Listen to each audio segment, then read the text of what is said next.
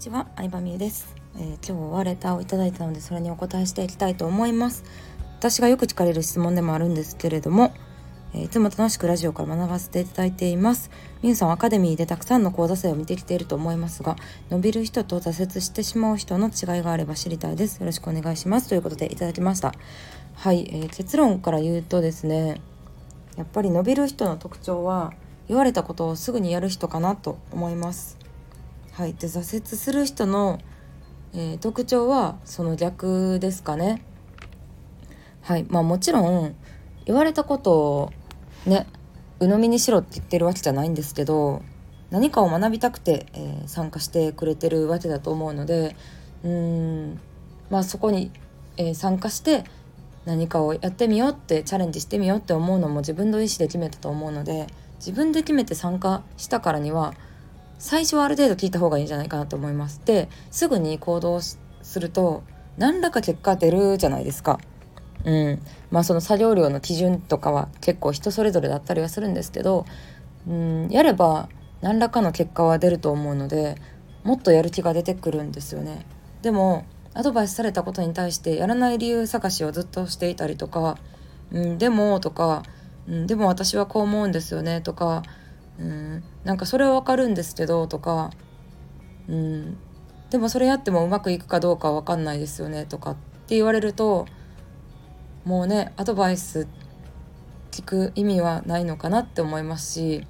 うん、でもって言ってる間にとりあえず今できることも何もしてないとなんか結構ね何もしないまま時間が過ぎていってだんだんこれやりたいなって思ったタイミングでも熱が冷めていっちゃうと思うんですよね。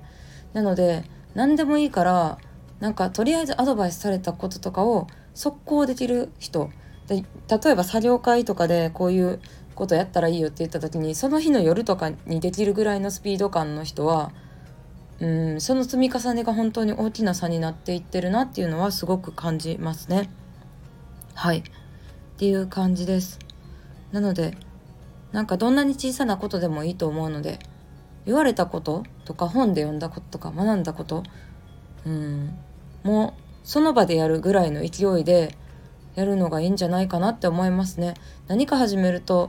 うん人間って一回やったことを続けたくなるっていう性質もあって一番最初が一番大変だと思うんですよ自転車もこり始めが大変やし会社とかバイトも始めたばっかりの時が覚えること多くて大変だと思うんですけどでもやっていくうちにだんだん楽になるじゃないですかなんか自分の当たり前の基準が上がったりすると思うんですけど。うん。だからねあのずっと自分一人でやってて何やったらいいのかわからんとか、うん、なかなか行動できないなって思うことはあると思ってて。だからこそ人にアドバイスされたタイミングって一番やるのにちょうどいいとかというかもうなんか人に言われたタイミングでできなかったらなかなかね自分の中からモチベーションとかエネルギーをうん出すっていうのは難しいと思うので、まあ、そのタイミングが何かを始めるチャンスなんじゃないかなとは思いますね。はい、でねあの